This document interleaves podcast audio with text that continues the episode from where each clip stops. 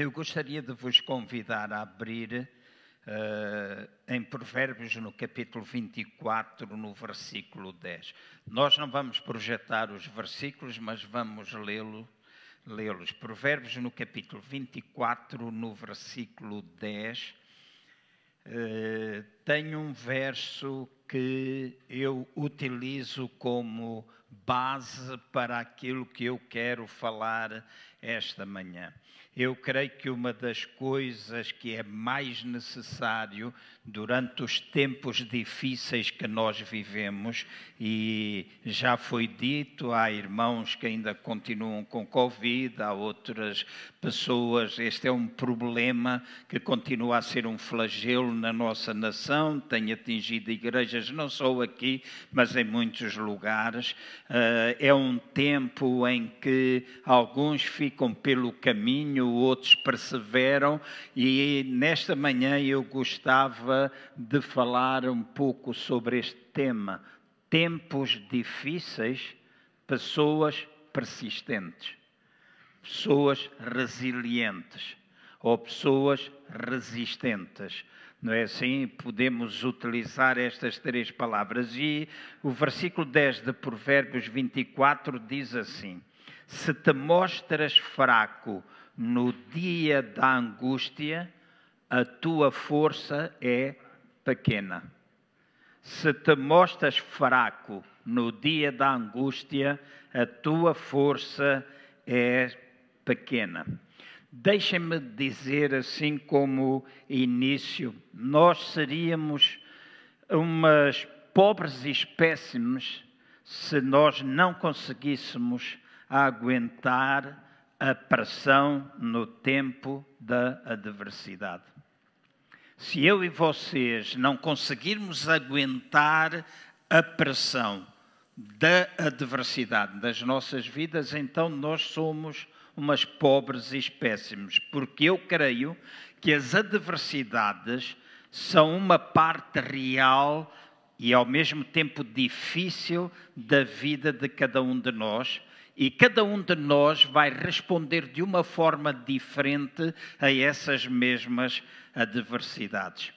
Eu já disse há pouco que algumas pessoas elas acabam por desmoronar, elas acabam por cair, elas acabam por ficar pelo caminho, mas se nós aguentarmos firmes, nós somos capazes de, nos tempos difíceis, nos mostrarmos pessoas resistentes. A maneira como eu e vocês resistimos à adversidade, na maior parte das vezes é determinada pelo nosso passado, mas eu estou certo que nós podemos mudar o nosso destino e algumas variáveis do mesmo à medida que nós vamos permanecendo firmes naquilo que é a palavra de Deus. Se nós nos mostrarmos fracos no dia da angústia, a nossa força, ela é pequena. Se nós nos mostrarmos fortes, então a nossa forte, a nossa força, ela também é grande. E eu creio que Deus tem um antídoto para os tempos difíceis que vêm até à nossa vida. Tempos difíceis, o pastor Jorge já há pouco dizia, eu também uh, ouvi da, já aqui de cima ser dito que as dificuldades nem sempre se associam ao dinheiro, nem sempre estão associadas à saúde. Muitas vezes, quando nós pensamos em tempos difíceis, nós pensamos problemas de saúde e há de facto muitos problemas de saúde. Há pessoas que eu tenho conhecido, com quem me tenho cruzado, que o Covid tem deixado rastro na vida delas. Muitas pessoas têm passado por graves problemas, muitas pessoas que não tinham problemas respiratórios passaram a ter problemas respiratórios, passarem semanas no hospital. Isto tem sido alguma coisa que acontece, mas os nossos problemas, as nossas adversidades nem sempre acontecem só relacionado com a saúde ou com a falta de dinheiro que alguém pode ter ter, porque tudo é uma bola de neve. Um problema às vezes atrai outro problema. Mas muitas das nossas adversidades podem estar também a acontecer dentro da nossa própria casa. Pode estar a acontecer com os nossos filhos, pode estar a acontecer conosco mesmos no sentido emocional. Então, a nossa vida é composta por muitas partes, por muitas áreas, e no tempo da adversidade, em qualquer uma das áreas que nos compõem, no, na qual nós estamos envolvidos, há um antídoto pela parte de Deus para a nossa vida, para estes tempos difíceis. É nós sermos pessoas resistentes. Sermos pessoas que resistem, pessoas que não vão abaixo. E eu creio, sem estar aqui a profetizar o que quer que seja, mas a palavra chama a minha e a vossa atenção para que em determinados tempos, ou sempre, nós possamos conseguir fazer a leitura dos tempos, nós estarmos atentos àquilo que nós estamos a enfrentar ou a passar. E a verdade é que a igreja está a passar por grandes desafios. Eu não me refiro a esta igreja local meramente, refiro-me ao corpo de Cristo e acho que uma das coisas que este tempo quer fazer, ou neste tempo Deus quer fazer conosco, é fazer de nós pessoas resistentes, pessoas firmes pessoas que não se deixam abalar por qualquer coisa, pessoas que não se deixam ir abaixo só porque sopra um ventinho e começamos a ter atitudes ou conversas, seja o que for, que demonstra a nossa incapacidade de resistência no tempo da adversidade. Eu estou certo que aquilo que Deus espera, e o Carlos dizia, desculpem, dizia, e muito bem, este é um tempo em que nós temos de voltar a acreditar em Deus e na Sua palavra. Acreditar em Deus e acreditar na Sua palavra. E tu podes estar a dizer, mas pastor João, eu sou, sou crente, eu acredito na palavra de Deus. Está bem, uma coisa é nós acreditarmos simplesmente, mas eu falo do acreditar com uh, o receber essa palavra enxertada em nós, de maneira que nas nossas ações nós possamos demonstrar que ela tem poder e é eficaz na nossa vida, assim como o Deus a quem nós servimos. A nossa resistência, a nossa perseverança. Em 2 Coríntios, no capítulo 12, no versículo 10, está escrito: o apóstolo Paulo escreveu assim: Por isso, por amor de Cristo, regozijo-me nas fraquezas, nos insultos, nas necessidades, nas perseguições, nas angústias, pois quando sou fraco, eu sou forte.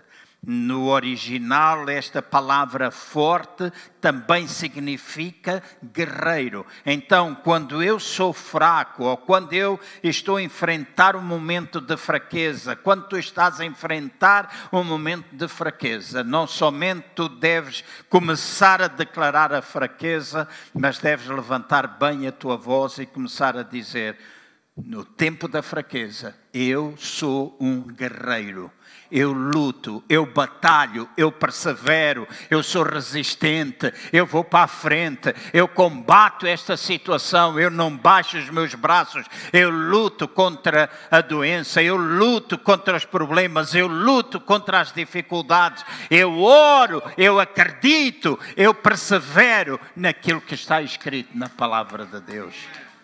Era aquilo que o apóstolo Paulo dizia nas angústias dele. Todos têm angústias. Nos insultos, é, Paulo menciona isto aqui, nos insultos. eu lia, uh, ouvi, ouvi um pequeno uh, vídeo onde um pastor estava, foi-lhe feita uma pergunta e muitas vezes fazem perguntas e a pergunta é se ele não se preocupava quando as pessoas falavam mal dele. E ele dizia: é coisa que menos me preocupa que toda a gente fala mal uns dos outros. toda a gente fala mal uns dos outros. E ele disse: Mas o importante é que tu não te preocupas quando tu próprio não falas mal. Porque se eu falar bem, então eu estou a fazer aquilo que é a minha parte e não tenho de estar preocupado com aquilo que é a parte dos outros.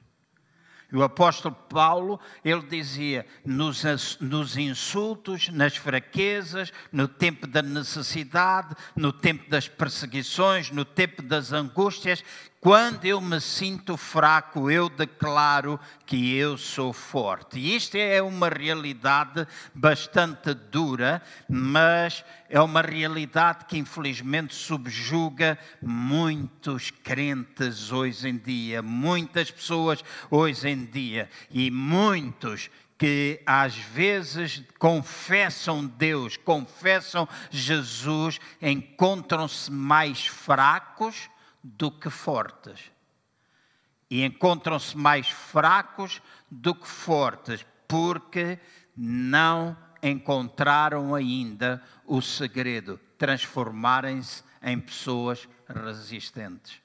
Pessoas que são capazes de perseverar, pessoas que são capazes de lidar com os tempos difíceis. E eu quero nesta manhã trazer-vos uma passagem bíblica, a um conjunto de versículos em relação a uma mulher que a Bíblia menciona e que passou por tempos difíceis e, a vida dela, aquilo que foi acontecendo com ela pouco a pouco, são, são grandes lições que nós podemos adquirir esta manhã. Eu vou pedir-vos para abrirem Lucas no capítulo 18, eu não vou sair deste capítulo, vou ler vários versículos, peço que mantenham a vossa Bíblia aberta, Lucas capítulo 18 18, começando no versículo 1. Se não for a Bíblia, hoje todos uh, é no telemóvel, é no iPad, seja lá onde os irmãos estiverem, mas tenham a Bíblia aberta em Lucas, no capítulo 18, e vamos começar por ler acerca de uma parábola que Jesus contou aos seus discípulos para lhes mostrar que eles nunca deveriam desanimar. E no versículo 1 diz assim: Então, Lucas 18, 1, então Jesus contou aos seus discípulos uma parábola para mostrar-lhes que eles deviam orar sempre e nunca desanimar. Orar sempre e nunca desanimar.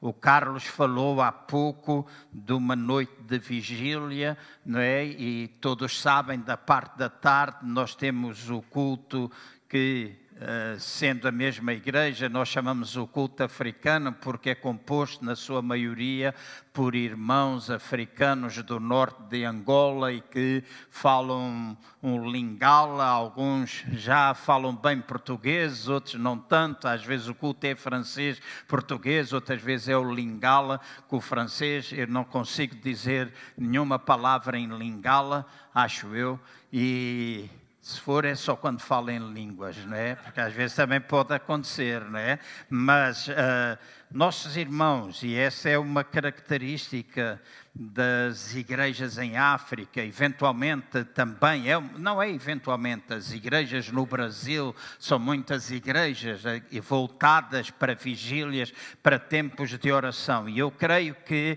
a Europa precisa, e há pouco eu dizia, a Europa precisa de voltar a crer em Deus, a Europa precisa de voltar a confiar naquilo que está escrito na palavra de Deus. Nós falamos dos nossos avivamentos do passado. do passado e tudo aquilo que ficou lá para trás é muito bom, mas aquilo que mais importa para mim e para ti não é o que ficou no passado, é aquilo que é hoje. E todos nós devemos fazer um exame à nossa própria vida, onde é que Deus está Onde é que Deus está na nossa vida espiritual? Onde é que Deus está na nossa vida financeira? Onde é que Deus está na nossa vida emocional? Onde é que Deus está na nossa família? Onde é que Deus está nos nossos relacionamentos? Onde é que Deus está na relação que nós temos com a igreja? Naquilo que é a igreja, o que é o nosso, o nosso compromisso? Nossa irmã dizia: Eu estou aqui à quinta, à sexta, ao sábado e domingo, segunda, terça, quarta e quinta. Se houver cultos, a nossa irmã está cá sempre. E o Carlos também.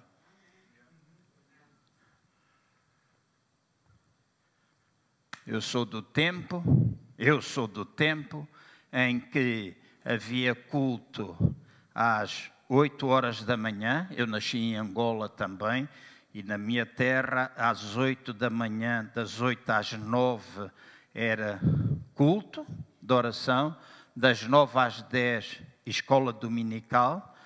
Saíamos grupo de jovens e ação fazia parte, nós íamos quase sempre para a praia, às 5 horas regressávamos, que às 8 e meia havia culto, terça-feira havia culto, quinta-feira havia culto, sábado havia cultos o dia todo e nós estávamos lá. Hoje faz um ventinho, cai uma chuva, molha parvos e as pessoas têm medo de encolher e têm medo de ficar constipadas, e têm medo de ficar com não sei o quê, têm medo disto, e medo, e parece que a, característica que está a marcar a igreja hoje é o medo e não a confiança, nem a resistência, nem a resiliência.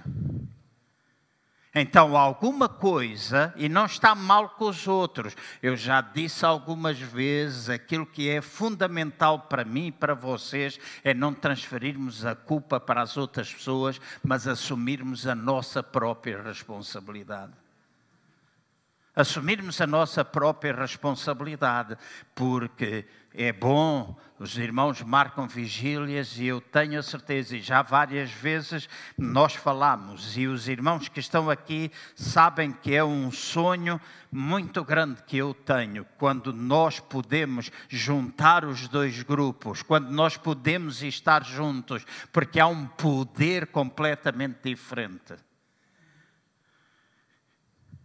Há um poder completamente diferente. E nós sabemos que há um poder completamente diferente, porque há um povo que na realidade ora e passa horas, horas, horas, horas a orar. E não são só os adultos, são os jovens também. Eu lembro que eu cresci num ambiente de vida de igreja, em que nós todas as sextas-feiras fazíamos jejum e oração, nós jovens fazia jejum e oração e passávamos noites inteiras, de sexta para sábado, em oração com o ancião, com o pastor da igreja, com irmãos mais idôneos, às vezes com os nossos próprios pais que ficavam ali em oração conosco, a noite inteira.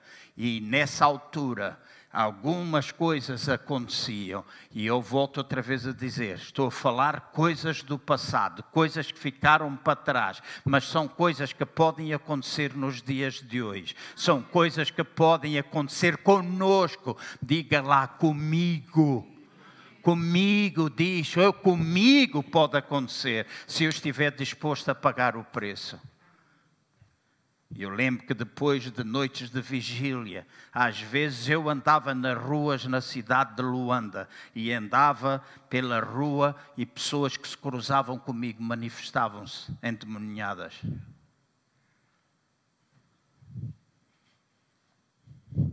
Muitos de vocês podem ter experiências idênticas. Podem ter experiências idênticas, muita coisa boa. Nós falamos falamos do passado, falamos de orar com lenço, nós falamos de impor as mãos, nós falamos de rir, nós falamos de cair, de levantar, seja lá o que for, mas tudo isso está lá atrás. A maneira como Deus se manifesta hoje pode ser um pouco diferente, mas Deus não deixou de ser o mesmo.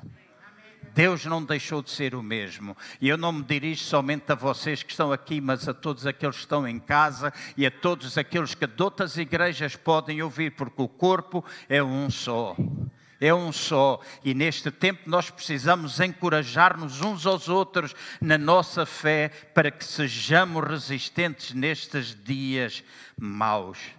Jesus contou aos seus discípulos uma parábola para mostrar-lhes que eles deviam orar sempre e nunca desanimar. E esta é uma expressão difícil de, de, lidarmos, porque às vezes, com facilidade, nós desanimamos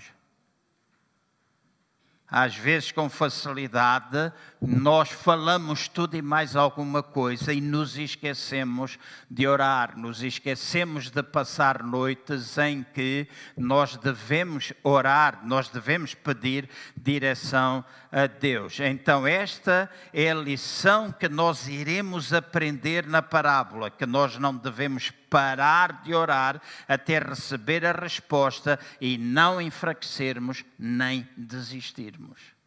É o que esta parábola nos vai ensinar. E do mesmo modo, Jesus estava a dizer que muitas orações, vamos dizer assim, está inferido aqui que muitas das orações às vezes não são respondidas porque nós desistimos cedo demais.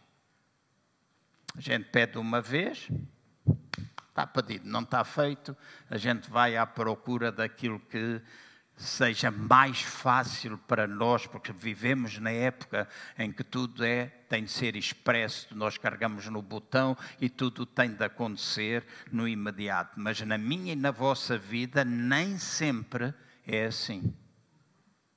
E vocês sabem que não, nem sempre nós temos as coisas com a rapidez que nós queremos. Há situações que podem ser adversidades, problemas, nós devemos lutar. Sei que no meio de tudo, Deus sempre nos vai dar direção e às vezes a maneira como Ele dirige não é a forma como nós mais desejamos. Às vezes Deus, eh, no processo da oração, da busca, começa a trazer coisas aos nossos corações e encaminhar de maneira diferente mas uma das coisas importantes é nós orarmos sem nunca desistirmos. E no versículo 2 até o versículo 5 diz assim: Ele disse, em certa cidade havia, de Lucas 18, 2 a 5.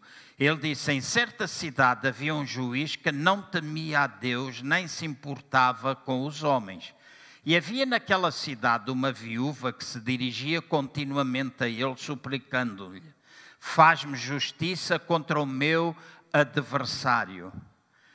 Por algum tempo ele se recusou, mas finalmente disse a si mesmo: Embora eu não tema a Deus e nem me importe com os homens, esta viúva está a aborrecer-me. Vou fazer-lhe justiça para que ela não me venha importunar. Então, está aqui a falar de que sobre as fraquezas, injúrias, necessidades, perseguições que podem acontecer na nossa vida, não devem ser motivos para que nós deixemos de continuar a fazer aquilo que nos é ensinado que nós devemos fazer. Diz que esta mulher, apesar de ouvir respostas e às vezes até nem ter resposta, ela todos os dias ia lá, deixem-me pôr numa linguagem assim, bem portuguesa, chatear a cabeça do juiz.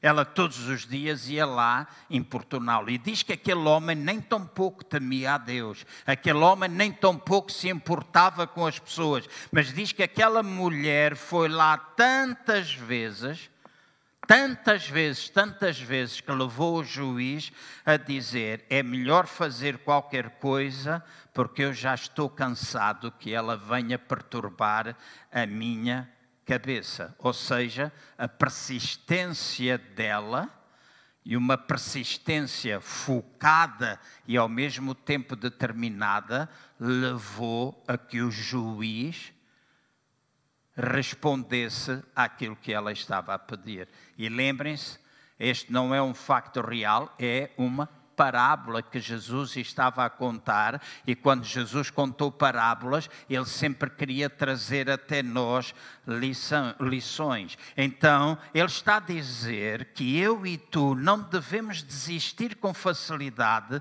quando a nossa vida nos coloca desafios ou diante de desafios. Eu conheci, há pouco tempo falei com uma pessoa que ficou no desemprego há praticamente três anos, o, o, o, desemprego, aquele subsídio estava a acabar agora, né, porque é um período de três anos que, que tinha direito, foi entregue muitos currículos e essa pessoa dizia-me ao fim de um tempo, e porque recentemente eh, foi mudando aqui, fazendo uma coisinha, mais curso aqui e acolá, porque isso é aquilo que se faz, e há cerca de um mês e meio ou dois meses recebeu um não. E ela tinha muita expectativa de ir para aquele trabalho, como teve expectativa dos outros. E porque recebeu mais um não, a mensagem que eu recebi dela, e recebi um SMS, foi: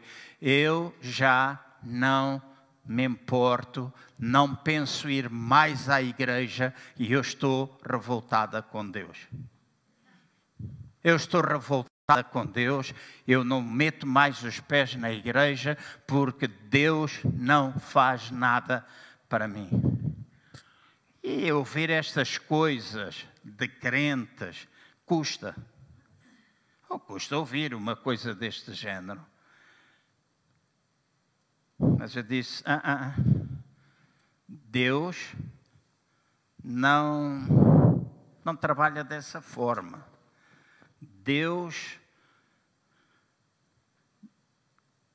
todos nós, e, e, alguém me dizia, porque depois esteve perto na conversa, alguém me dizia: Mas será que nós não temos direito de refilar com Deus? Será que a gente não pode refilar com Deus? Eu disse: a gente refila com tudo e com todos, e até com Deus a gente pode refilar. Deus não diz: não refilem comigo. Antes, até ele diz: apresenta-me lá as tuas questões, diz-me lá o que é que vai dentro da tua cabecinha. Não é? e, mas eu dizia: Sim, pode refilar, mas uma coisa é refilar com Deus, outra coisa é abandonar a igreja, outra coisa é abandonar a confiança nele, outra coisa é abandonar aquela esperança de que Deus tem resposta. E eu não disse muitas palavras, simplesmente orei dois dias e disse: Deus muda a cabeça desta mulher e em dá-lhe uma lição dá-lhe uma lição. Porque às vezes não adianta nós perdermos muito tempo a conversar coisas que dentro da cabeça das pessoas já está feito. E quando a cabeça da pessoa já está feita com uma determinada ideia, já está feita. Então há poder na oração. E Deus pode mudar as cabeças. Certo? Eu disse: dá uma lição. E no dia a seguir, um lugar para onde tinha mandado o currículo chamou-a. Ela foi à entrevista. Quando saiu da entrevista, já estava contratada.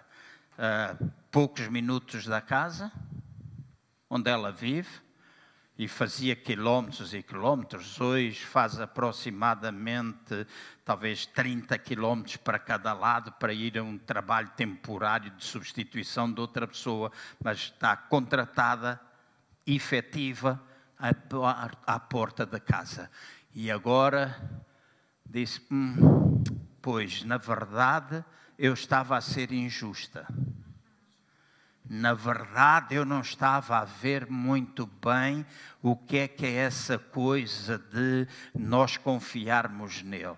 E a verdade é essa: na nossa vida são-nos colocados desafios, na nossa carreira são colocados desafios, mas o nosso Deus é capaz de agir contra todas as probabilidades que o inimigo, ou impossibilidades, impossibilidades que o inimigo coloca diante de nós, mas também seja ele, nosso Deus, ele é capaz de agir contra as, todas as probabilidades, seja o que for aquilo que Deus coloca em nosso coração.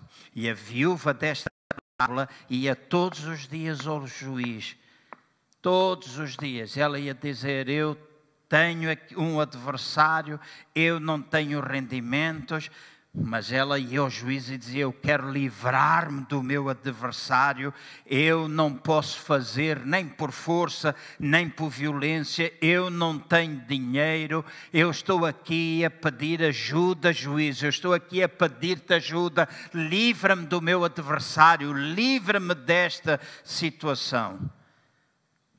Mas no tribunal ela encontrou um juiz injusto e falando de tempos difíceis, esta mulher teve de enfrentar um homem que não temia a Deus, esta mulher teve de enfrentar um homem que não gostava dos homens ou dos seres humanos, mas ela sempre dizia: Eu quero que o meu adversário me deixe em paz. Tudo isto parece contrário, mas eu quero que o meu adversário me deixe em paz. Ela não deixou outra vez de aborrecer, chatear, como outros dizem, xingar. Lá em Angola usa-se muito o termo xingar. Não deixou de xingar a cabeça do juiz, até que o juiz gritou: Eu estou farto. Já não aguento ouvir esta mulher. Já não consigo ouvir ela todos os dias. Vem aqui falar comigo. E a pergunta que, quando eu preparava esta mensagem, uh, no início da semana passada, e fui uh, acrescentando coisas, e acabei na quarta ou quinta-feira, uma pergunta que surgiu na minha cabeça é como é que eu consigo que uma pessoa que não se importa com os outros faça alguma coisa por mim? Já pensaram nisso? Tens alguém que não se importa contigo, alguém que não se rala contigo, alguém que nem tão pouco quer saber da tua existência, e era o que este juiz era. Diz a Bíblia, ele era um homem injusto, ele não temia a Deus, ele não se importava com as pessoas. Mas o que é que nós podemos fazer? O que é que está disponível para nós? Qual é a ferramenta? Qual é a chave que nós temos para fazer com que alguém que não se rala conosco nos traga uma resposta? Já pensaste nisso?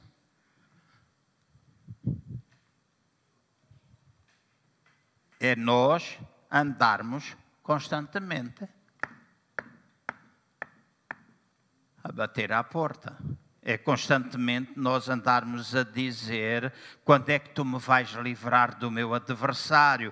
O Senhor é o juiz, trata dele por mim. Eu não consigo, eu não posso. Trata dele, trata desta situação por mim. Eu quero que o meu adversário me deixe em paz. Eu quero que esta situação desapareça da minha vida. Eu quero que as coisas passem a ser diferentes. E Jesus estava aqui quando contava esta parábola a mencionar-se ou a colocar-se no lugar daquele juiz, dizendo: Se tu vieres cá e bateres à porta e, diz, e disseres: Olha, livra-me disto, e no dia a seguir vais lá outra vez Pai, eu venho aqui lembrar que eu já te pedi ontem. Eu estou a exercitar, eu começo a agradecer, porque tu vais trazer a resposta. Tu vais trazer a resposta, tu vais trazer a resposta. Eu estou aqui todos os dias, nós batemos na porta. Deus, Deus, Deus, Deus, Deus. E Deus nunca se farta de nós. Deus nunca se farta de nós. Mas quando nós pedimos, crendo que temos recebido, nós vamos ter. Isto é o que declara a palavra. Não é a minha palavra, é a palavra de Deus. Se nós persistirmos, se nós batermos, o que é que está escrito? Se tu bateres, vai se abrir. Se tu buscares, vais encontrar mais. Se tu pedires, tu vais receber. Então, se nós fizermos isto constantemente, e nós podemos ter problemas, nós podemos ter situações, é verdade que nem tudo desaparece assim. Uh, com a facilidade como nós entendemos, e nem sempre aquilo que é o nosso desejo acaba por ser o desejo de Deus. Deus pode ter um outro caminho para a nossa vida, mas no versículo 6, o Senhor continuou a dizer: Ouçam o que diz o juiz injusto. E na realidade, o juiz dizia: Esta mulher não é nada mais senão problemas para mim. Estou cansado dela, eu estou esgotado, eu já não a consigo ouvir. Portanto, melhor é resolver o seu problema e acabar com isto de uma vez por todas. Se eu e tu acreditarmos no nosso coração que aquilo que nós dizemos com a nossa boca e aquilo que nós dizemos com a nossa boca deve ser a palavra de Deus, e não tivermos um coração incrédulo, mas confessarmos a palavra, crendo naquilo que nós estamos a dizer, nós vamos receber. E há coisas tão simples que já fizeram parte da nossa vida do passado e que hoje não fazem. E o problema não está em Deus, o problema está em nós.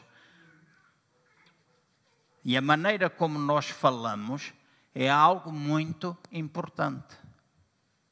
Nós dizemos tantas vezes a morte e a vida está no poder da nossa língua, mas a gente continua a falar baboseiras a gente continua a falar coisas que não devemos falar, nós continuamos a, a, trabalhar ou a fazer ou a dizer coisas que não são convenientes nós dizermos. Mas a palavra chama a minha a vossa atenção que se eu falar, a minha, a minha fala ou as minhas palavras são capazes de produzir vida ou são capazes de produzir morte. E eu vou comer do fruto daquilo que eu falo.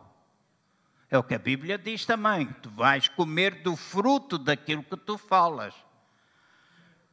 Então, é o tempo de nós, no presente, quando vamos a Deus, e se eu vou a Deus e bato à porta dele e digo ajuda-me, e é à uma da manhã, é às duas, é às dez da manhã, é às cinco da tarde, e eu vou lá e diz Deus, este é o meu problema, este é o meu problema, ajuda-me, eu estou aqui, luta, e vem cá, olha, estou aqui outra vez a bater à tua porta, estou aqui a pedir-te, se eu falar, se eu for lá e falar, crendo no meu coração que naquilo que eu estou a pedir e que está de acordo com a Sua palavra, Deus, Ele responde à nossa oração, se nós não desanimarmos. Se nós não desistirmos logo, se nós não ficarmos pelo caminho, mas se nós formos pessoas resistentes, então esta parábola faz pressupor que eu e tu devemos chegar perante o nosso Pai, o justo juiz, e dizer: Pai, eu estou aqui a bater à tua porta, eu sou teu filho, eu sou tua filha, eu tenho este problema e eu sei que és tu que me vais ajudar. Então, Pai, eu venho aqui, eu te peço, e amanhã eu vou lá outra vez. Diz, Pai, eu já te pedi, e eu te agradeço porque eu confio em Ti, que tu me vais dar. Eu estou aqui simplesmente a lembrar-me, a lembrar-te, este é o meu problema, esta é a minha dificuldade, isto é aquilo que eu estou a enfrentar, é isto que está a acontecer. O meu filho está metido nas drogas, o meu filho está a ter problemas nas aulas, o meu filho está, a minha mulher está-me a xingar a cabeça, o meu marido também. Ele bebe muito.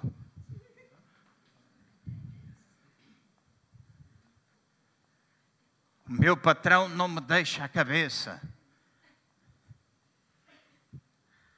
Esta semana, a semana passada, recebi uma mensagem de uma amiga de há muitos anos que me dizia: Pastor, eu peço orações porque ela há pouco tempo entrou num trabalho, muitos, muita busca de trabalho, muita busca de trabalho, e Deus respondeu e ela foi trabalhar a contrato para uma empresa. E esse contrato termina dentro de um mês, se não estou em erro.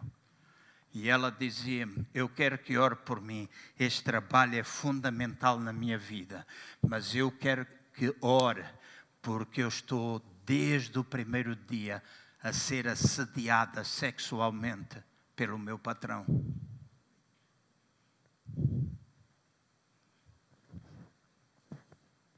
E nós não gostamos de falar muito destas coisas, mas estas coisas acontecem. Minha filha Catarina esteve numa empresa quando ela acabou o curso e o primeiro trabalho ligado ao curso de cinema que ela teve foi uma empresa que trabalhava para a RTP1 com dois patrões e ela uma vez disse-me pai ora por mim eu quero que Deus me livre desta situação porque os meus patrões mesmo com as mulheres presentes no local de trabalho assediam-me sexualmente. Eu disse filho o caminho é a porta da rua. E Deus nunca vai deixar de tu trabalhares, de deixar ou fazer com que tu não trabalhes. Então, estas coisas acontecem. E acontecem com mais frequência do que aquilo que a gente pode. Eh, pensa. Então, alguém pode estar aqui a passar por uma situação destas e pode estar aqui a pensar: ok, este é o meu trabalho, este é o meu ganha-pão, isto é aquilo que eu preciso, está-me a acontecer, mas se eu disser, eu vou para a rua. Bata a porta. Bata a porta. Diz, pai, já te pedi Lembre-te, lembre-te, eu sou teu filho, eu sou tua filha, eu quero que tu me ajudas. À quarta-feira à noite eu costumo fazer lives no meu Instagram e tenho convidado pessoas que têm passado por problemas. Gosto de, nestes dias, desbloquear tabus. Desbloquear tabus e tabus que às vezes existem dentro da igreja e coisas às vezes que existem dentro da igreja e que as pessoas tentam tapar. Eu não estou a dizer aqui dentro, mas igreja geral. Tenta-se tapar.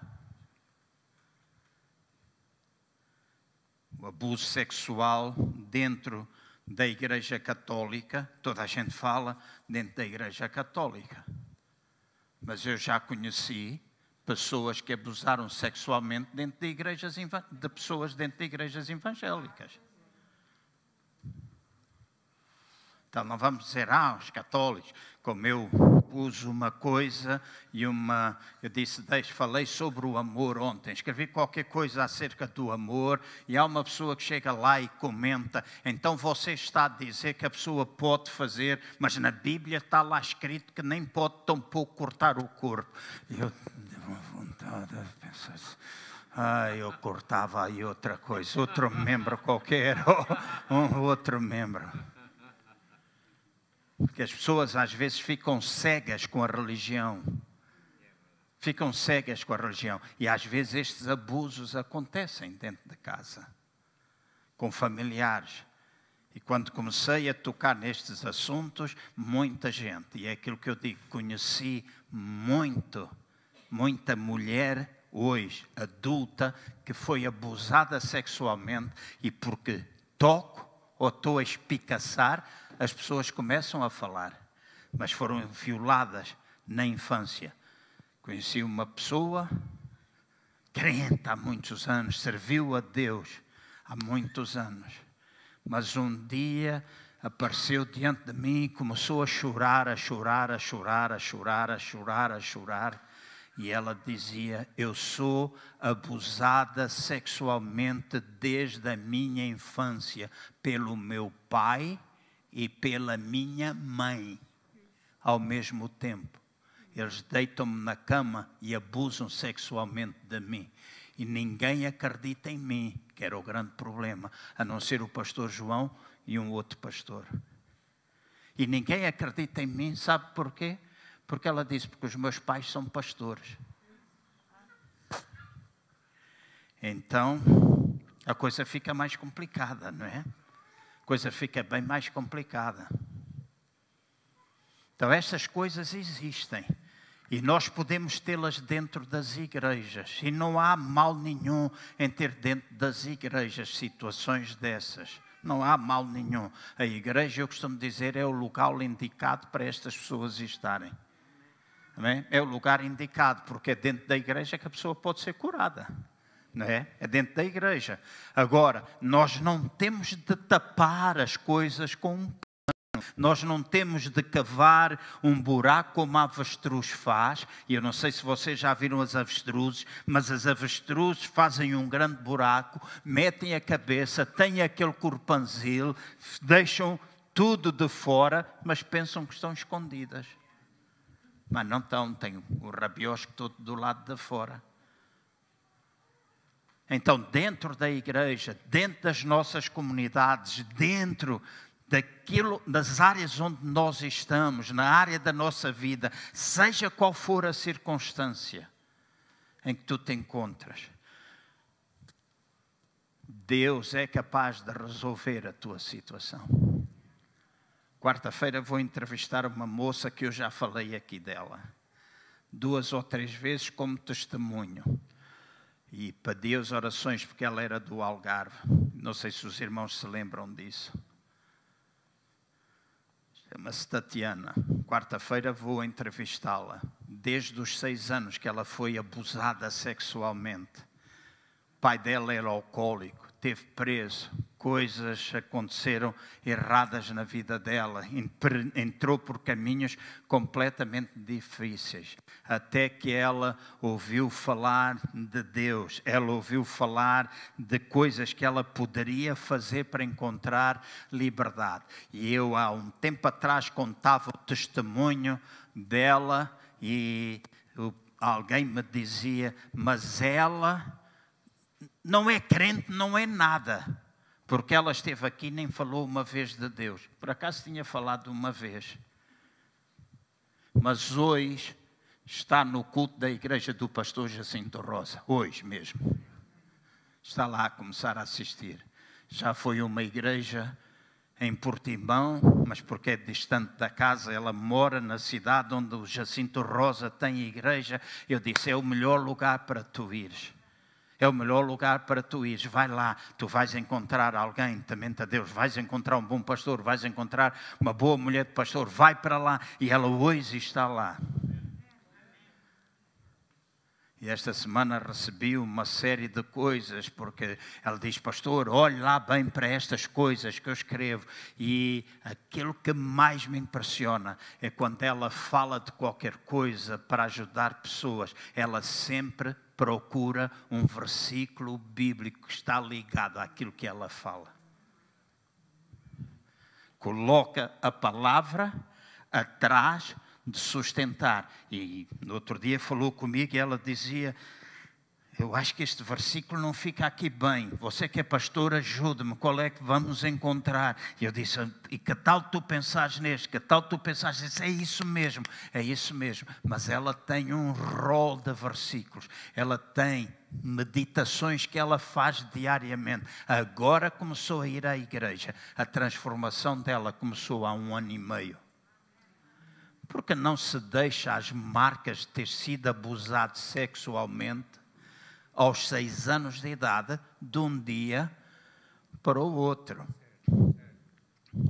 Não se perdoa um pai que toda a vida bateu, toda a vida bateu na mãe, toda a vida maltratou os filhos, que quando ela estava no ventre da mãe dela, lhe deu, o pai deu um pontapé na barriga da mãe para que ela não nascesse. Então, estas coisas deixam marcas e não desaparecem de um dia para o outro. Mas é importante na igreja nós termos capacidade de falar com as pessoas, aceitar as pessoas com os seus próprios problemas, aceitar as pessoas com as suas próprias dificuldades e começarmos a apontar para Deus. Há ferramentas que ajudam, há coisas que a gente pode fazer e que vai ajudar as pessoas de certeza absoluta, mas nós não deixamos de ter Deus presente na nossa vida. E hoje eu louvo a Deus porque a Tatiana é uma filha de Deus. Hoje ela está na igreja. Hoje, e ela disse, a chorar, ela disse: Eu perdoei o meu pai. E quando eu perdoei o meu pai, no espaço de uma semana, a minha vida mudou. E ela depois disse: Eu tinha muitas doenças ligadas aos ossos, muita coisa que estava ligada aos ossos, que ao fim de um mês, um mês e meio, desapareceram todas. E eu disse: Desapareceu. E ela não conhecia Deus na dimensão como ela conhece agora. Mas ela diz: no espaço de um mês e meio, todas as minhas dores foram embora. E eu pensei: ah, isto foi porque eu perdoei ao meu pai. E eu disse: sim, está lá escrito na palavra de Deus que o ressentimento e a amargura seca os. Então a gente não anda a inventar nada. Mas é importante falar. Todas as terças-feiras de manhã estou com uma senhora duas horas e meia, todas as terças-feiras de manhã. É talvez o maior desafio que eu já enfrentei no meu ministério em 44 anos. Uma mulher completamente deprimida, deprimida, deprimida. Não, quando vem para falar comigo, vem assim, tudo é medo, tenho medo disto, tenho medo daquilo, tenho medo daquilo outro, completamente encolhida. Quando estamos a conversar, cadeira, secretária, e eu do outro lado, ela está sempre assim, e chora, e chora, e vitimiza-se. E no outro dia Ana disse, epá, tu não achas que estás a ser duro com ela? Eu disse, não, é isso mesmo que ela precisa, porque eu... Epá, desculpe, essa foi de força demais. Essa foi força demais. Foi sem querer. Desculpe. Mas eu disse a ela: Ei, tira lá as mãos dessa cara, deixa de ter essa cabeça baixada. Ao pé de mim, tu metes as mãos aqui, levantas a cabeça, porque eu não te quero, nem tão pouco te quero ver chorar. Estás para aí a fazer de vítima e tu não és vítima de nada. Estás deprimida? Ok. Estás diante de alguém que pode curar a tua depressão e Deus também cura depressões. Certo? Deus também cura a ansiedade, Deus também cura essas coisas. Deus vai ajudar a pessoa. E eu visualizo, fecho os meus olhos. Eu tenho de dizer isto aos irmãos. Eu fecho os meus olhos todos os dias, eu oro e eu digo: faz desta mulher um exemplo de vida para muitas outras pessoas, porque toda a gente a conhece como a coitadinha, como aquela que está abandonada, aquela que está deprimida, e é ultimamente aquilo que ela mais ouve, até das antigas colegas de trabalho, é ela não é boa da cabeça.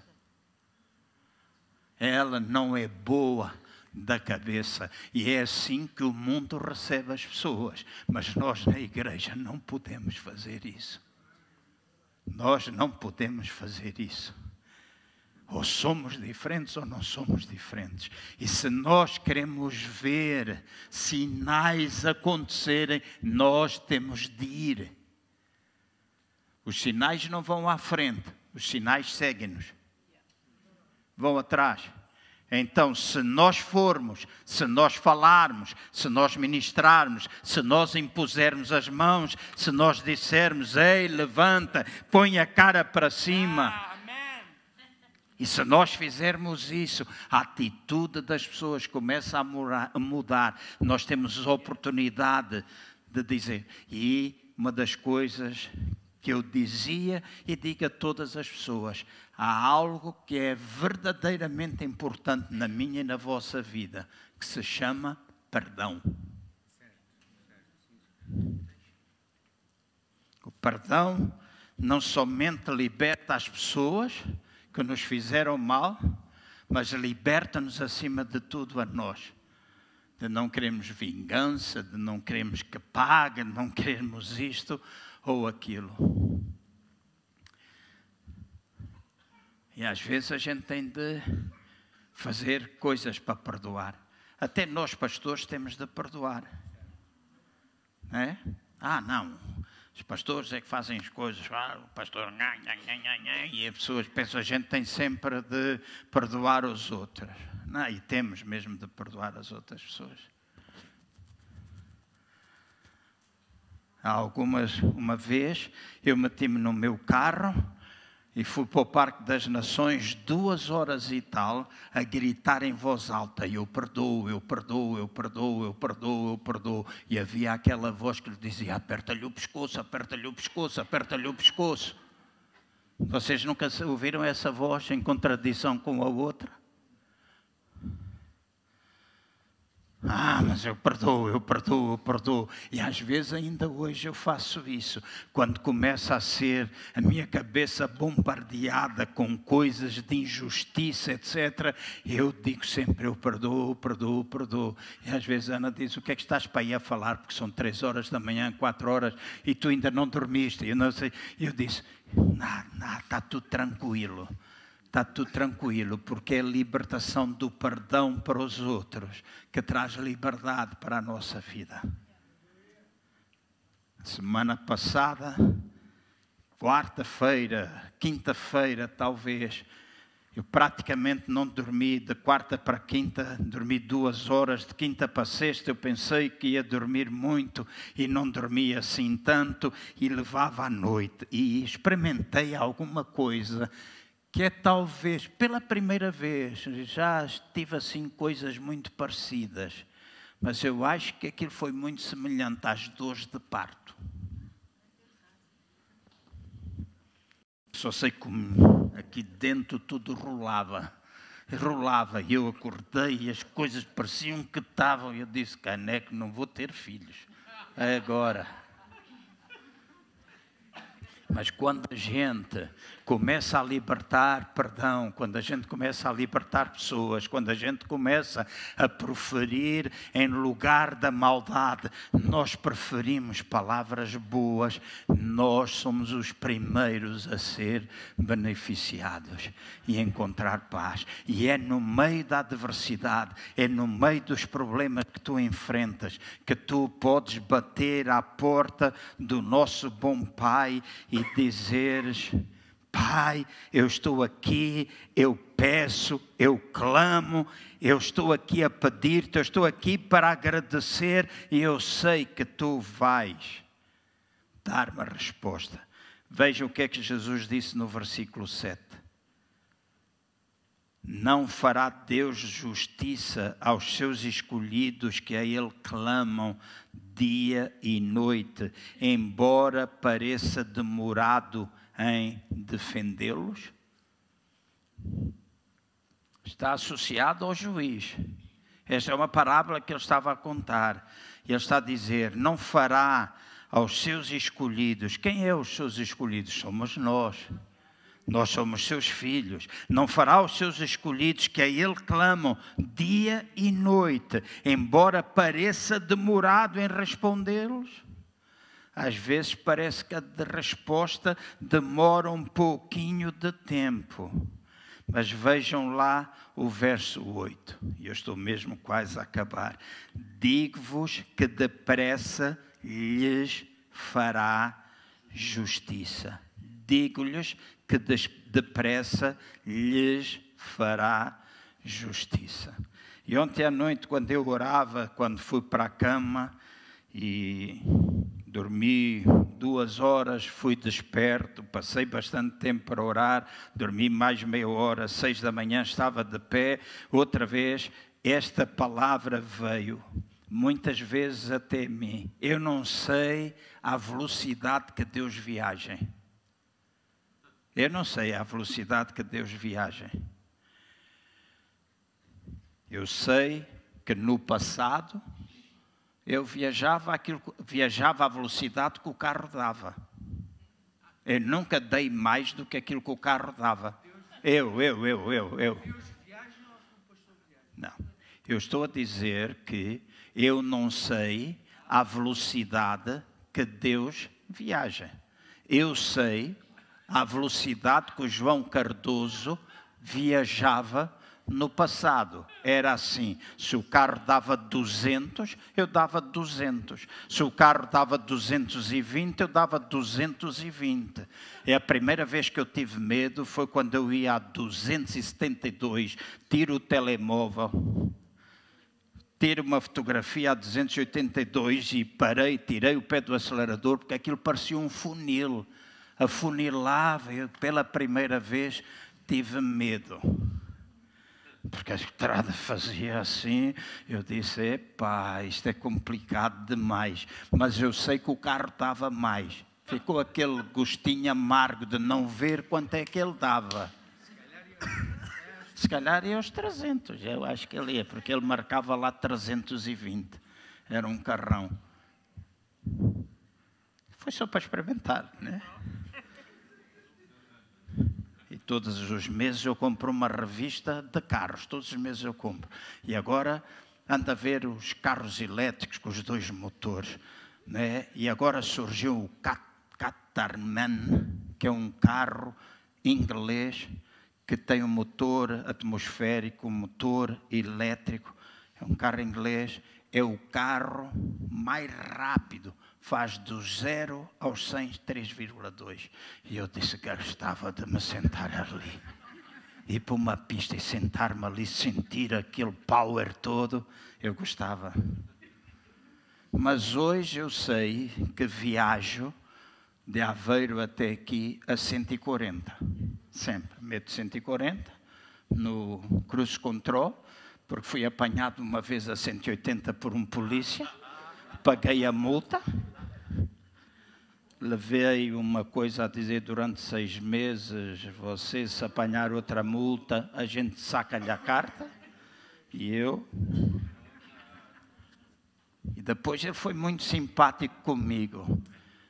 Foi muito simpático. Sou pastor. E é bom polícia saber que a gente é pastor, não é?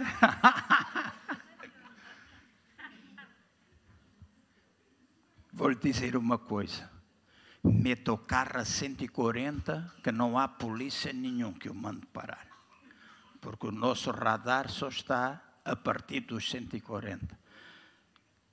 E às vezes eu vou para cima e vejo aqueles parvos todos atrás do carro da polícia que vai a 120, fazem ali uma fila de pastelões e não sei o quê. Eu meto o meu a 140, passo por eles e eles não vêm atrás de mim. Então eu sei que agora eu viajo a 140 e que demoro uma hora e 56 minutos ou 57 da porta da minha casa até o Prior Velho, a 140. Eu não sei a viagem, a velocidade que Deus viaja. Às vezes é muito rápido, às vezes é muito lento. Aqui está a dizer, mesmo que demore a responder, o que significa que às vezes a sua velocidade é uma velocidade mais lenta do que rápida. Há alturas em que a velocidade dele é baixa, outras vezes é uma velocidade bastante alta. Mas uma das coisas que eu e vocês precisamos aprender é a ficar em fé, seja qual for a sua velocidade, de maneira a que nós nos tornemos fortes.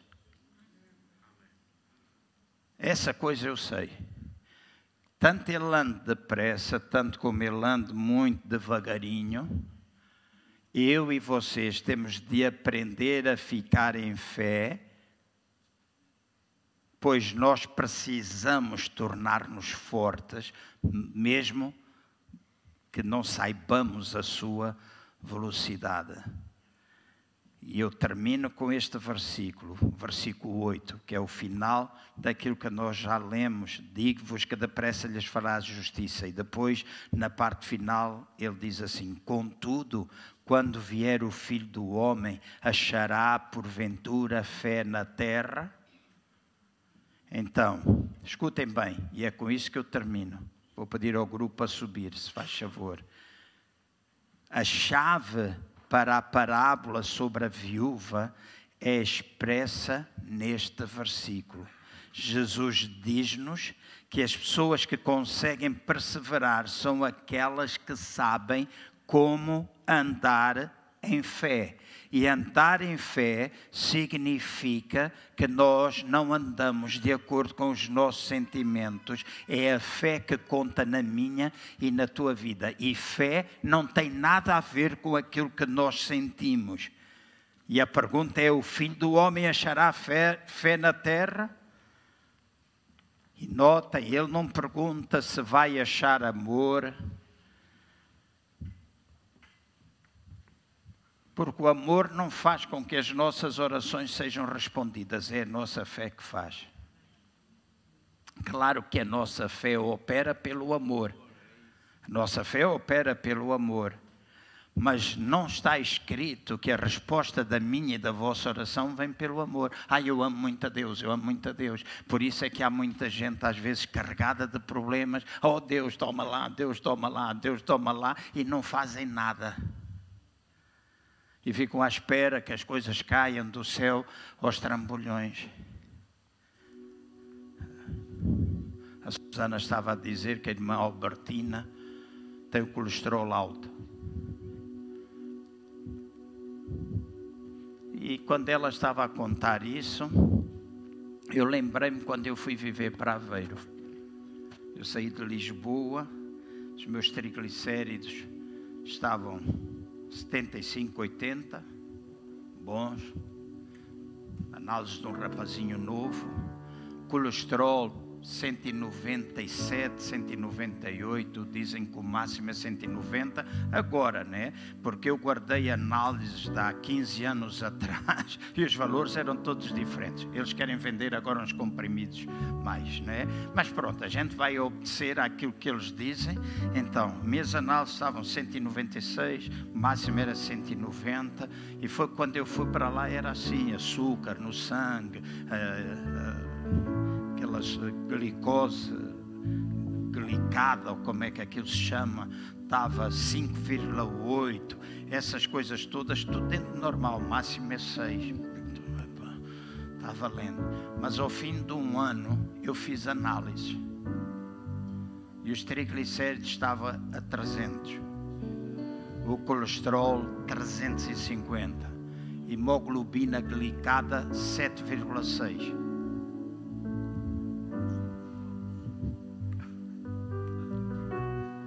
E eu não culpei Deus, não disse Deus, tá, não sei o quê. Oh Deus, ajuda-me. Oh Deus, ajuda-me. Oh Deus, ajuda-me. Por favor, Deus, ajuda-me. Vem lá solucionar esse problema. Faz com que os meus triglicéridos baixem. Faz com que o meu colesterol baixe. Faz com que a hemoglobina baixe. Eu não fui chatear Deus com isso. Eu fui e disse assim: Deus, ajuda-me a controlar a minha boca a resistir à tentação, porque quando eu fui viver para lá, se vocês não sabem, se vocês pensam que a mialhada é onde fazem o melhor leitão, é mentira.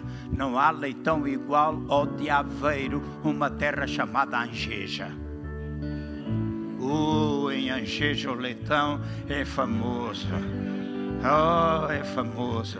E oh, eu via. E quando depois era tempo, comecei a conhecer pessoas, vamos um petisco. O que é que a gente pede? Um pratinho de leitão, um pratinho de moelas. E depois, para terminar, com os ovos moles de aveiro.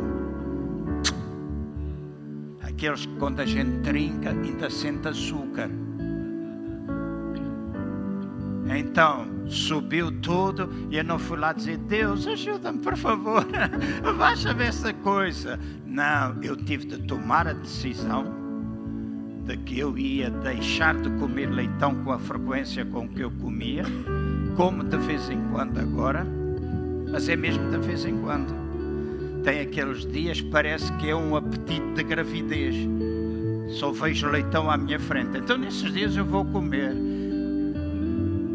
deixei de levar caixas de ovos moles para casa.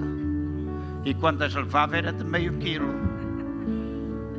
E a caixa de meio quilo ia num dia. E agora não levo uma caixa, provavelmente não levo uma caixa durante um ano inteiro. Né?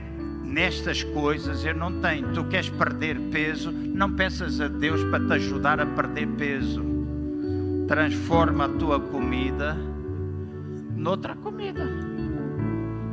Estive no Brasil há um mês e meio e quando agora na quinta-feira fui ao médico e ele começou-me a palpar, a palpar, ele disse, o senhor está mais gordinho. Eu disse, foi por ter estado no Brasil. E quando estive lá, era feijoada três vezes. Numa semana comi feijoada três vezes. E depois tem feijoada light. Eu perguntei o que é, é isso, feijoada light. Ah, é sem rabo, sem orelha, sem não sei o quê. Eu disse, sem aquelas gordurinhas. Eu disse, não, estou aqui completa. Qual light? A light faz pior que a outra normal. Então vamos lá comer. E fui duas ou três vezes ao rodízio, fui às padarias portuguesas, pão de queijo como aquele. Então eu engordei. Agora, estas calças que eu trago hoje, quando eu vim do Brasil não as vestia. E a maior parte delas ficavam assim. E eu pensei, se calhar tenho de fazer como há muitos anos atrás, que eu engordei tanto, tanto, tanto, que eu não apertava as calças. Punha o fecho até aqui, deixava o resto aberto, punha o cinto, metia a camisa por fora. Hoje eu posso levantar, está a calça apertada. Hein? A calça está apertada. Mas eu tive de começar a cortar na comida outra vez fazer uma refeição por dia, comer sopa à noite para que a calça voltasse a apertar, se não tinha dois problemas: oferecer as calças todas que eu tenho e comprar novo. Mas isso eu não quero, eu não quero, eu tenho de voltar aqui. E é fácil a gente sair fora de pé e voltar a estar de pé, é difícil. Então, há coisas que é nossa decisão, a nossa perseverança, a nossa fé, a nossa fé, a nossa fé, a nossa fé em crer no Deus que tudo pode e que coopera conosco. Ele coopera conosco, Ele está do nosso lado a ajudar-nos. Vamos ficar de pé, se faz favor. vou pedir.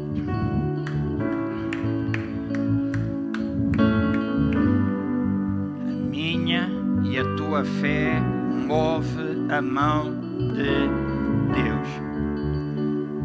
Aquilo que resolveu os problemas daquela mulher foi uma fé agressiva, uma fé persistente em tempos difíceis. E é assim que nós vamos conseguir vencer. Fé resistente, cristãos a sérios em tempos difíceis cristãos resistentes, cristãos capazes de ultrapassar as nossas adversidades. Amém? Dá a mão àquela pessoa que está ao teu lado. Eu creio que há poder na nossa, na nossa unidade. Eu creio que há poder na nossa oração. Amém. Liguem-se todos, não, não deixem aí ninguém. Façam como que uma corrente, Agora não tem nada a ver com correntes. Mas deem uma corrente àquela pessoa que está perto de ti.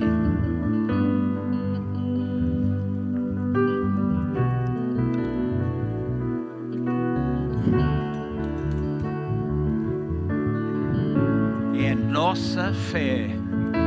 É nossa fé. Será que tu podes começar a orar baixinho? Será que tu podes trazer até ti? Neste momento, traz até à tua mente. Qual é a tua maior dificuldade, qual é o teu maior problema, qual é a tua maior luta neste momento. Traz à tua mente. E diz: Deus, é isto que me aflige, é isto que me perturba. Vê, procura interiorizar um versículo que esteja relacionado com isso. E nas finanças, meu Deus, segundo a sua riqueza, suprirá todas as vossas necessidades em glória por Cristo Jesus. Justo jamais mendigará o pão. Então, começa a trazer esses versículos até ti. A fé opera pelo ouvir e ouvir e ouvir e ouvir e ouvir e ouvir a palavra de Deus. Não é de outra forma, não é uma coisa racional, é aquilo que nós ouvimos da palavra que produz fé, que nos leva até o Pai, o justo juiz, e diz: Eu estou aqui, eu estou a clamar por esta situação, eu estou a pedir que tu me ajudes agora. Eu estou a clamar para que tu, neste momento, mostres o caminho para mim, que tu dirijas os meus passos daqui para a frente.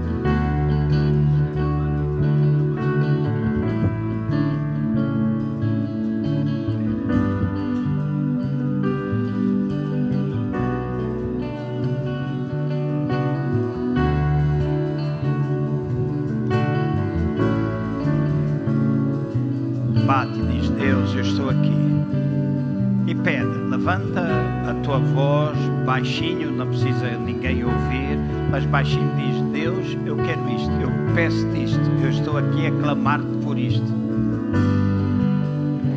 E logo mais, quando tu saís e fores para casa, diz: Lembra-te, Deus, isso foi o meu pedido. E eu te agradeço porque tu ouviste a minha oração.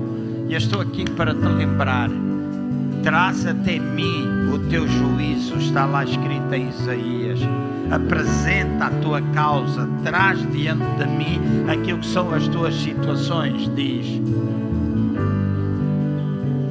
Então, deixa o Espírito do Senhor trabalhar na tua vida agora. Deixa o Espírito trazer paz, trazer essas palavras, trazer essas situações que tu pelas quais estás a passar. Associa esses versículos. Deixa que a fé cresça dentro do teu coração. Deixa que a fé cresça. Ah, pastor, eu não me lembro de nenhum versículo. A tua maior necessidade é começares a ler a palavra de Deus. Se não te lembras de nada, então lê a palavra. Estás mesmo necessitado de trabalhar a área espiritual da tua vida. Se não te lembras de nada.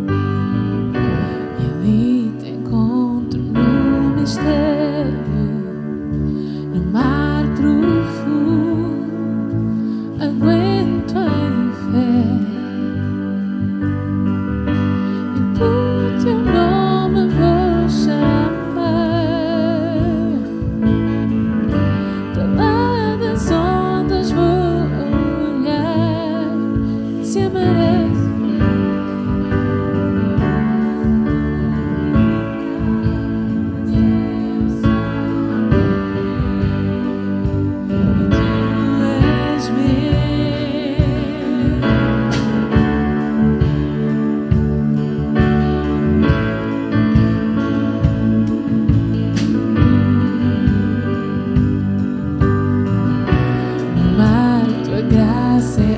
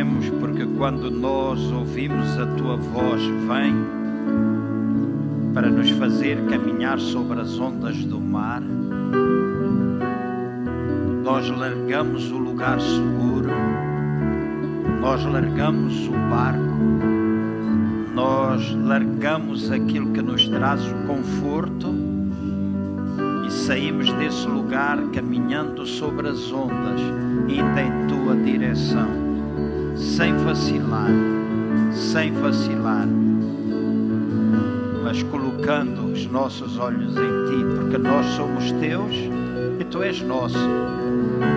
Nós somos teus, tu és nosso. E é nesse mar que nós encontramos a tua graça a graça que não é simplesmente um favor imerecido que nós temos, mas é o poder que nos capacita para nós podermos vencer. E se houver alguma fragilidade da nossa parte, basta nós clamarmos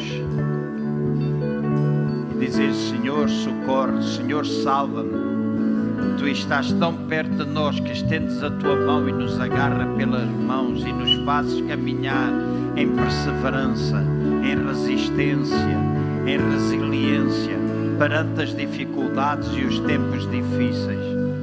Nós somos daqueles que não desistimos. Nós somos daqueles que caminham em confiança.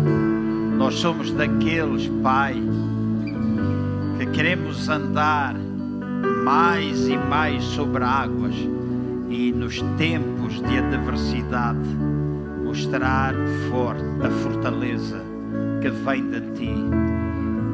E quando nos sentimos fracos, aquilo que sai da nossa boca não é a nossa fragilidade, a nossa fraqueza, a nossa incapacidade, mas é a nossa possibilidade, a nossa força, a nossa fé, a nossa confiança depositada na tua palavra, depositada no Deus, depositada no Deus da palavra, no Criador de todas as coisas. Nossa confiança está colocada em ti e não nas circunstâncias. Por isso eu te agradeço, Pai, que nós podemos caminhar em fé. Nós podemos caminhar em fé eu oro para que cada irmão que está aqui nesta sala possa, naquilo que trouxe até à tua presença, possa ver tu trabalhares. Provavelmente tu mover-te-ás em velocidades diferentes, mas eu sei que tu te moves quando nós clamamos. Tu farás justiça aos teus escolhidos, como está escrito. Tu farás justiça aos teus escolhidos. Por isso eu te agradeço por tu respondes à oração. É no nome de Jesus. Amém, Pai. Cantemos uma vez mais e depois terminamos a nossa reunião.